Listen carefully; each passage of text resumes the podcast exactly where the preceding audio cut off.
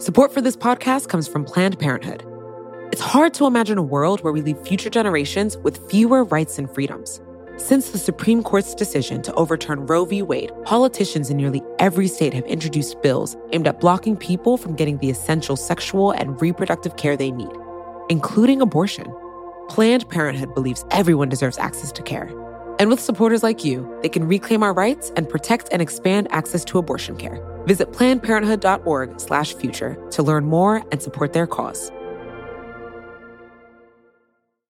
You know how to book flights and hotels.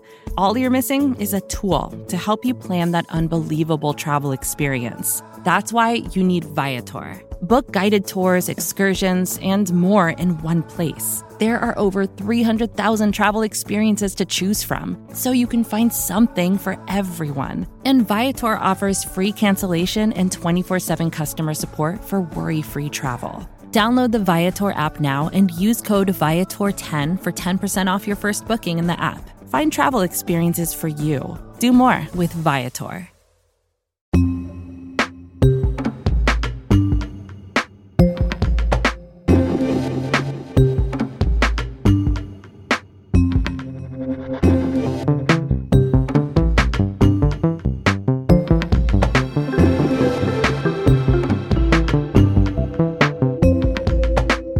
2020 was a big year for police reform, maybe the biggest year ever. Protests across the country led to protests across the planet. Activists, athletes, celebrities, even the former president, among the biggest known boosters of police, had to acknowledge that things weren't up to snuff. Now, what all that extra attention on policing accomplished varies.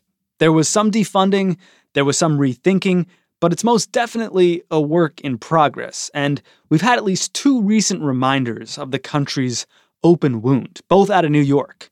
A grand jury declined to pursue charges against two police officers who were filmed shoving a 75 year old protester to the ground in Buffalo during last year's protests, and another grand jury declined to bring charges against any of the officers involved in the death of Daniel Prude. Prude died after police officers placed a mesh hood over his head and handcuffed him while he was having a psychotic episode on the street outside his brother's house in Rochester last March. Both incidents scream there must be another way, another way to respond to people having psychotic episodes, another way to deal with a 75 year old man who is peacefully protesting. And in Eugene, Oregon, they've found another way. They actually found another way like 30 something years ago, and the police are on board. Rowan Moore Gerety wrote about it for The Atlantic. So I wrote about a program in Eugene, Oregon called CAHOOTS, which stands for Crisis Assistance Helping Out on the Streets. And basically, what it is, is a mobile crisis response service that's mm-hmm. integrated into their mm-hmm. 911 dispatch system. So you call 911 for one of any number of things, whether it is someone having a mental health crisis in the street or somebody who just looks like they might be too intoxicated to get themselves home safely, or perhaps even a domestic dispute.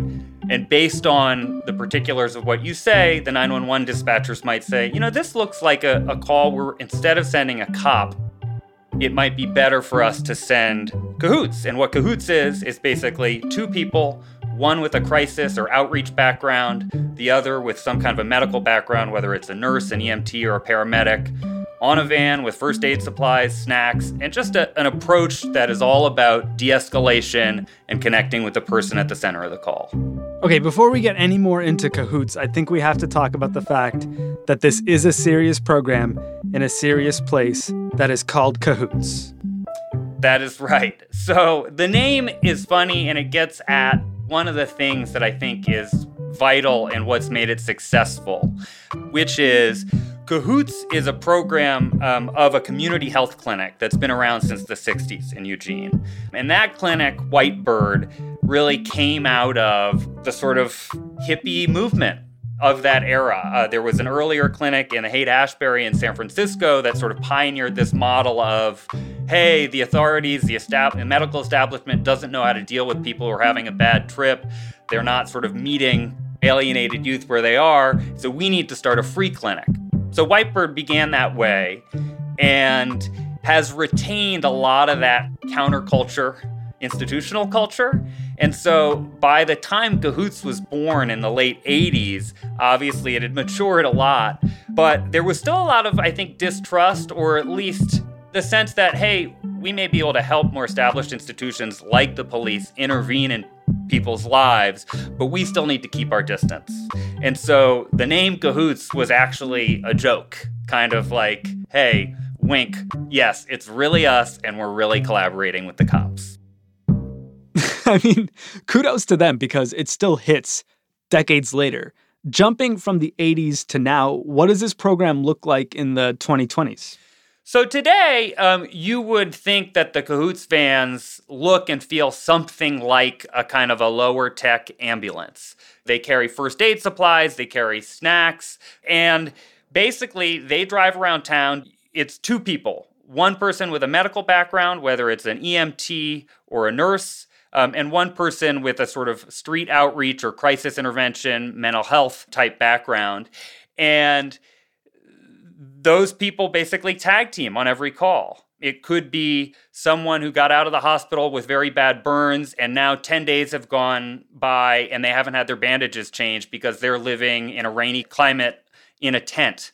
And it's hard for them to get back to the hospital or to the burn care clinic. It might be somebody whose 13 year old is cutting their wrists and they're not really sure what's going on. You know, it could be um, someone with schizophrenia in the midst of a full blown psychotic episode. It could be a death notification. It could be really any number of things. And so it's a good way to both appreciate the variety of things we call on the police to do and also, when you see someone with a very different skill set approach those same tasks, just how different those calls look from the ones that make the news. And you got to witness this firsthand back in August when you went for what, a ride along in a Cahoots car? Yeah, so I followed um, Cahoots on two shifts, one overnight and one during the day. And about 60% of their calls involve the homeless community in Eugene in some form or fashion. And most calls are what they call first party callers. So somebody saying, I need help, my family member needs help, my neighbor needs help, my friend needs help, or something like that. So when I rode along, the first shift I went on started about five o'clock in the afternoon. We went and gave one man first aid for some cuts on his hands. Uh, this is a guy who's living outside. We went to the campus of the University of Oregon to a, a, call where the police and the fire department had already been because there was a young man who people kept sort of being, I guess, for lack of a better term, sketched out by. A guy who was laying on the grass, you know, according to the 911 call, acting erratically. When we got there, he was laying on the grass, kind of taking a nap, but then there was also a little pile of latex gloves burning by his head. And by the time we pulled up, he was sort of poking at it with a knife. And so that was one of those calls where you could say, oh my goodness, if the police arrived here, it would be a completely different thing. And what happened um, in that instance is the medic in the Cahoots call, Chelsea Swift, walked up, pulled the knife out of reach because the guy didn't seem too worked up about anything, sat and talked to him, and we ended up just giving him a ride back to the middle of town. It wasn't that there was anything in particular he kind of needed, but it was very clear that his behavior was alarming to some people on campus and that maybe it wouldn't be great for him if he stayed there and continued acting that way. Rowan, tell me more about someone like Chelsea Swift. Is she a crisis intervention worker? She's not a cop, but she did go up to this person and take away his knife. It sounds like it could be dangerous. Swift, she goes by Swift, was on the night that I rode along a medic. She had also done crisis outreach work on the Cahoots van and before that. So has a lot of experience. She worked in the Bay Area doing harm reduction work with IV drug users. Her own background, I think, is part of what sort of sent her in that direction. She grew up in Connecticut. Her mother had an undiagnosed mental illness and some struggles with addiction. This has been, as she put it, um, a job I'm so good at I would never have wanted, meaning that she ends up doing something that looks a lot like kind of EMT emergency response work in many places, but that has a completely different culture. The policies are very clear that if there's any possibility of violence, if there's anything, you know, that seems dangerous about the call, now those are subjective terms, but if there's anything that seems dangerous about the call, then that is a police call. It's not a cahoots call, or possibly it's a cahoots call once the police are through.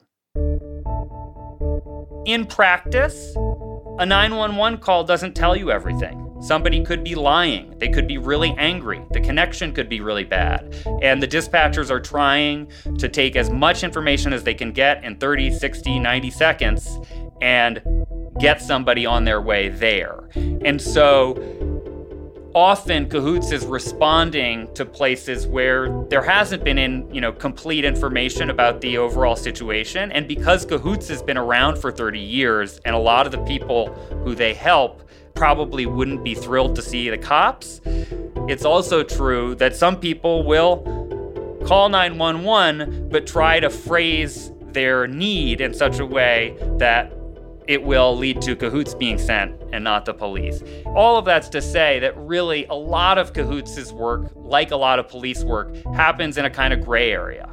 You don't know how dangerous it is. It may be dramatically more dangerous in five minutes than it was five minutes ago. And there's a lot of kind of quick thinking on your feet. And there are some number of calls, about 1% of the, of the calls Cahoots handled last year, for instance, they called police for backup but that's a few hundred calls out of more than, you know, 15,000. So it doesn't happen all that often. Hmm.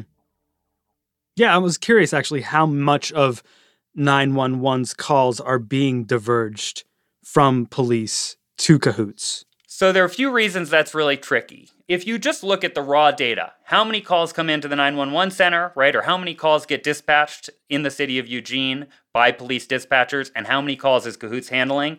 The number is around 17%, or just shy of one out of every five 911 calls. Okay. But if you ask the police, okay, so did Cahoots divert 17% of your police calls? That sounds really impressive. They'll say, whoa, whoa, whoa, don't get carried away. A lot of those things wouldn't be police calls. Hmm. And I think there's some truth to that. So, for instance, one of the most common requests that Cahoots gets is transport. People who are living on the street in Eugene who badly need to get to a medical appointment. Cahoots can do that. The police aren't just going to throw you in the back of their cruiser and then take you to your friend's house, right? yeah. So there is some truth to that, that not every call that comes in via 911 is truly a police call. It sounds a little bit like a program that you could take advantage of if you were, say, intoxicated, but maybe feeling a little frugal and didn't want to call an Uber or a Lyft or a taxi. Could you just call Cahoots and get a ride home? Yes, you could. Uh, I don't think that in reality that's the way it has worked in Eugene because response times are long. Unless you are really in the midst of an ongoing emergency, they're not likely to get to you in less than an hour. So hmm. the rest of us have a question to ask, which is what is a 911 system for?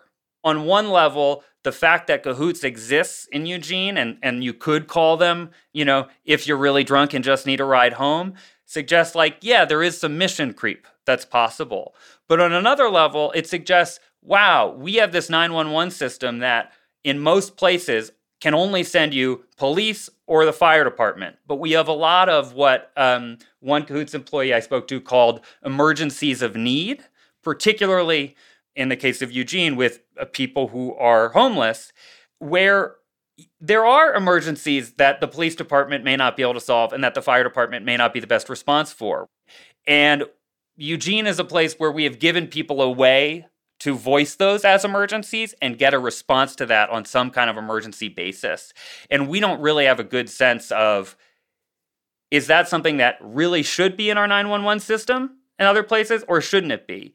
My view is it really should be somehow because you see in so many different places the cops do end up getting called and the cops do end up showing up. And when they do show up, it doesn't really seem like they're always the right people for the job. Cahoots sounds super functional, but police alternatives are pretty controversial elsewhere. Do people dunk on Cahoots? Does it have detractors in Eugene? In Eugene, It's actually remarkable. It's very hard to find anybody who wants to say anything bad about cahoots. Really? For the most part, people like it. They rely on it or know people who have relied on it at the very least. Or perhaps if you're a business owner downtown, you know, you've relied on it by sort of getting somebody else help or something like that. But I'd say the number one drawback is people feel like it's a resource that there should be more of. And I think one of the things I've been heartened to see this year is we're starting to see our society do a lot more critical thinking around how we engage with 911. You'll see signs up on people's fences that say, don't call 911, call this community resource. And in a way, people in Eugene who say, call 911 and then make it seem like you don't need the cops when really the cops are going to want to be there, they're doing the same thing. What they're trying to do is respond to or avoid the risk of police violence if things should escalate. And I think we are at a moment where we have a real crisis of legitimacy in some places and with some communities in terms of that 911 response. If people just broadly don't trust your 911 system enough to opt into the right parts of it, then it's not just that they're misusing it, but it's that the system is not necessarily handling things in a way that it should. In other words, if the risk of police violence is so great or is perceived as so great that telling the truth about your emergency could get someone you love killed, then we really need to recalibrate.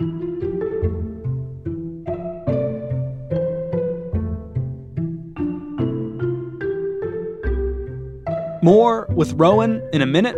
I'm Sean Rameswaram. It's Today Explained.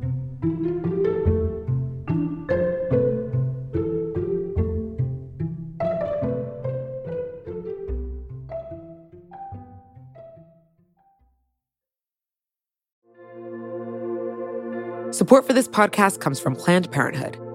Your body is your own. That's why Planned Parenthood is committed to ensuring that everyone has the information and resources they need to make their own decisions about their bodies, including abortion care. Today, lawmakers who oppose abortion are challenging Planned Parenthood.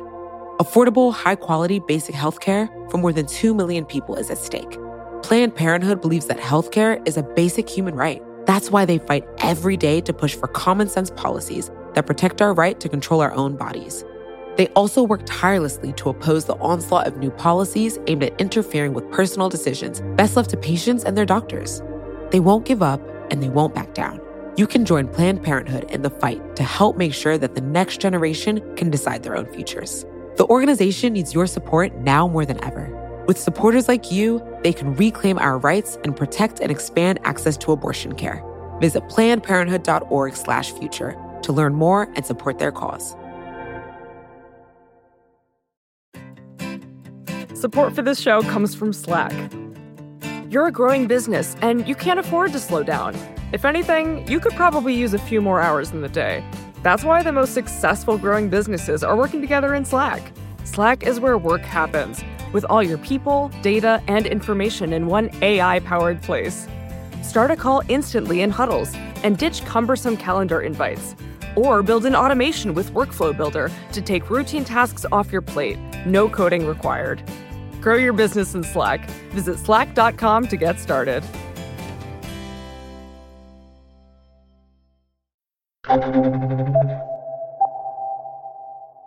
Rowan, I I asked you how people felt about cahoots and whether there were drawbacks to the system, and you said it was pretty much widely approved of and praised. How do the police in Eugene, Oregon feel about cahoots? The mayor of Eugene said to me, until this whole defund the police movement, I don't think the police ever sort of thought of it as competition. I'm paraphrasing here. She said, I think they thought of it as very good service for a very low price. And I think over 30 years working together, the police and cahoots have developed a really good basis for collaboration where, from the police point of view, cahoots is someone who can show up and instead of your only tool being, okay, well, I can drop you off at the emergency room or I can arrest you and take you to the city jail, Now you can call somebody who can both take over from there so you can go get onto other things. And they can also say, hey, do you need a place to stay tonight? Are you seeing any mental health counselors? And I think that's a resource that the police have really come to rely on. Did you talk to any police officers about the program? I did. I walked with an officer who sort of patrols a downtown area in Eugene on foot and deals with a lot of the same population of people experiencing homelessness there. And she uh, sort of, I think, calls cahoots on an almost daily basis on behalf of the people that she runs across because they're able to help in, in, ways that she just can or, or may not have time for or would rather not deal with sometimes. I think this past year, 2020, police brutality becoming a huge focus of a national protest movement, becoming the focus of our sort of very partisan political divisions and so forth, has complicated the working relationship between cahoots and the police in Eugene quite a lot. And I think right now there's this challenge where if people in Eugene are pointing at cahoots and saying they should have half of your budget instead of 2%, and we should fire half of you and bring on five times as many of them, regardless of the opinions within cahoots, that makes it a really difficult thing to navigate with people who are essentially your colleagues. So I think it's been a challenge for them to sort of avoid seeing each other in the context of this national debate around what role should police play in our society. Well, let's talk about how the program's funded. So, the program is directly funded by contract with the police department. They are a vendor who sells their services to the police department. And in a city with a police department budget of about $66 million a year, the cost of cahoots is somewhere between $1 and $2 million a year, or right around 2%. At the low end, they respond to 5% or 8% of 911 calls. And at the high end, maybe they respond to 17, 18% of 911 calls, and they do it for 2% of the budget. People look at those numbers and they say, well, geez, you know, why shouldn't we have three times as much cahoots? Four times as much cahoots, or at the very least, reduce the police budget because cahoots is doing so much. And I think in the next few years, Eugene and, and other cities may find out more kind of where does it make sense to place that line? How far should we move the needle, or how far can we move the needle safely away from police and onto people with a different kind of skill set? Are there other cities that have programs like this and that have had similar levels of success as Cahoots? Yes, absolutely. Um, I think the main difference, what sets Cahoots apart, is scale. So there are a variety of ways that other cities have responded to, I think, a similar set of challenges around homelessness, drug addiction, mental health issues, and so forth. In Austin, for instance, there's a program they call the Community Health Paramedic Program, where basically there's a unit within their fire department's emergency response service that has specialized training. There are cities, um, you know, in the Bay Area, there's a program where a licensed mental health professional is paired with a police officer or sheriff's deputy with special training, and they will go out to acute mental health crisis calls. But both of those handle kind of well under 1%. In the case of the Alameda County program, it might just be a few calls a day, whereas Cahoots in a city of only 170,000 goes to, you know, 15, 16,000 calls a year. It's interesting, you know, I mean, it just sounds like Cahoots is the middle ground between all of these calls to defund the police and police reform that so many people have essentially been asking for. And here it is this quiet program that's found success for decades in Eugene, Oregon. How did they feel when the whole country started debating about whether or not it could pull off something they'd been doing for, you know, a generation or two? On one level, I think they're very inspired and excited about the notion that Cahoots has caught fire as a model. I think the thing that I heard from a lot of people in Eugene, including people who, have worked at Cahoots, is if other cities really want to adopt a model like this, don't discount how much the sort of particular history, culture, and context of Eugene, and in particular, what kind of an organization Whitebird is, don't discount how much that has played a role in its success. And what I mean by that is, Cahoots has worked very closely with the police for 30 years, and not in a million years would you mistake Cahoots for kind of an arm of the police department. They have a very different culture. It's a non hierarchical organization. They make decisions by consensus. Everybody gets paid around the same amount. And so they have a level of credibility and trust with people who are living on the street, with people who are using drugs in public, with people of all stripes from all walks of life. They have a level of credibility and trust and a kind of a brand that says to people, don't worry, I'm here for you. It's going to be okay. And a lot of those same people have an extremely different relationship with the police. And I think that's a product of that 30 year collaboration and is a product of that unique history. And I think if you're the mayor of Houston, and you want to start something like this, or you're the mayor of Miami or LA or New York or whoever, right? And you want to start a program like this, one of the biggest challenges is going to be okay, I don't have 30 years. I don't have a Whitebird free clinic that everybody already knows. It sounds like hard work. Is that why more cities haven't been able to pull it off? I don't think all that many cities have tried. Um, and I don't mean to diminish efforts by a lot of smart people in a lot of places to find a more humane way to respond to different kinds of emergencies. But we really have not glimpsed a kind of different paradigm in this country. I mean, the fact that it only exists in Eugene is still telling. You know, when you see Cahoots approach a young man laying on the grass with a knife and you imagine the way that the police might have reacted in that same situation. Now, I didn't say would have reacted or all police might have reacted, right? But nevertheless, when you see Cahoots approach somebody in that situation, it was mind blowing to me. And it kind of felt like, oh my gosh, like, you mean there is another way? Because a lot of our political debate and a lot of the sort of passion in the protests around police brutality has been very vivid and powerful in the model it's denouncing. But we just don't have a frame of reference for somebody without a badge and a gun stepping in in a role of authority in these tense situations. Somebody whose training really is focused on how do we talk somebody off a ledge here. Every police officer on the force has 40 hours of special training for crisis intervention, but you know Cahoots has 500 hours. And it's also probably a very different group of people who are recruited into that program than the group of people who get recruited into police departments. And I think that is really important too. It's amazing to hear how functional this program is in a place like Eugene, Oregon, and compare that with the kinds of vitriol you heard to these kinds of ideas on presidential debate stages or in Congress or all over social media. The reality of considering alternate emergency services isn't quite as radical as it might seem. Yeah, and so I think there, there's a good and growing body of academic research or academic literature about what people sometimes call the skills mismatch.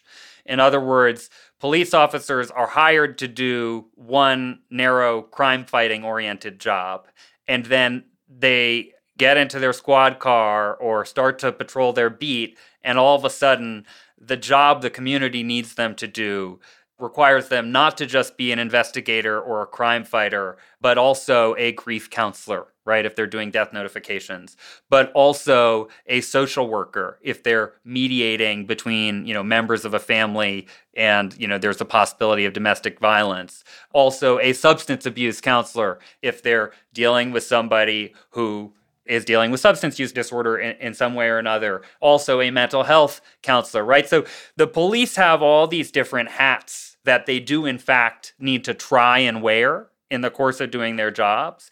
And in most places, it's not what they were hired for, it's not what they were trained for, and it's not what they ever thought of their job as being. And so then you see the collateral damage everywhere. I mean, of course, this is all happening in the context of an intensely racist society that is still working through that in all kinds of institutions, not just in police departments.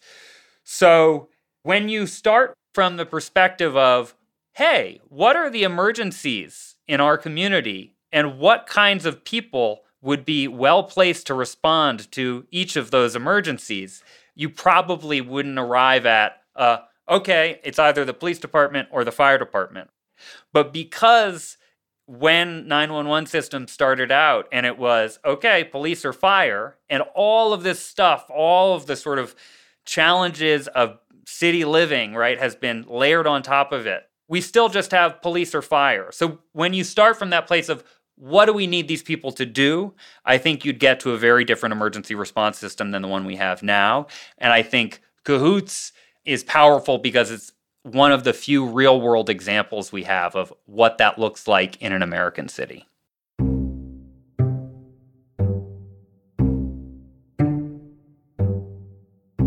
Today's episode was inspired by an article in The Atlantic. It's titled An Alternative to Police That Police Can Get Behind. You can read it at theatlantic.com. It was written by our guest, Rowan Moore Gerety. Uh, I'm a journalist. I live in Phoenix. I wrote a book about Mozambique that I'm still trying to promote two years later. Um,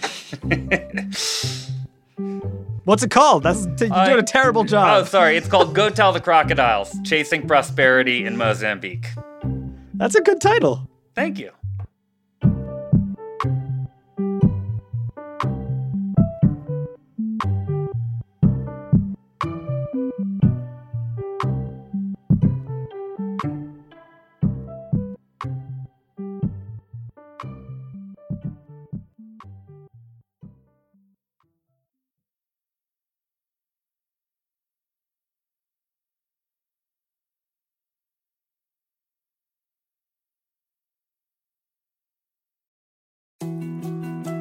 More to dos, less time, and an infinite number of tools to keep track of.